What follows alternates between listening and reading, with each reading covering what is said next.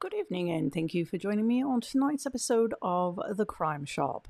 Worldwide beer shortage on the horizon. A shortage of carbon dioxide has brewers way. This will make all of those prohibition lovers quite happy. Of all the things to worry about, we have seen supply chain shortage after shortage. Now, the world may be facing a shortage of beer, all due to a shortage of carbon dioxide. That's right, a carbon dioxide production hub in Jackson, Mississippi became contaminated by an extinct volcano, which in turn has cut down on the already limited supply of the gas.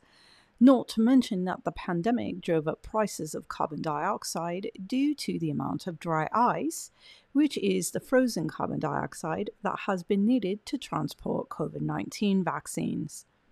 Beer consumption, much like much like most alcohol consumption, has increased by at least 53% this year, according to top data. And let us not forget that beer sales have seen a 25% increase since the start of the pandemic. Some manufacturers have switched to using nitrogen where they can, which required new hardware and training and can alter the taste and feel of the beer whilst other smaller brewers are looking into CO2 capture systems.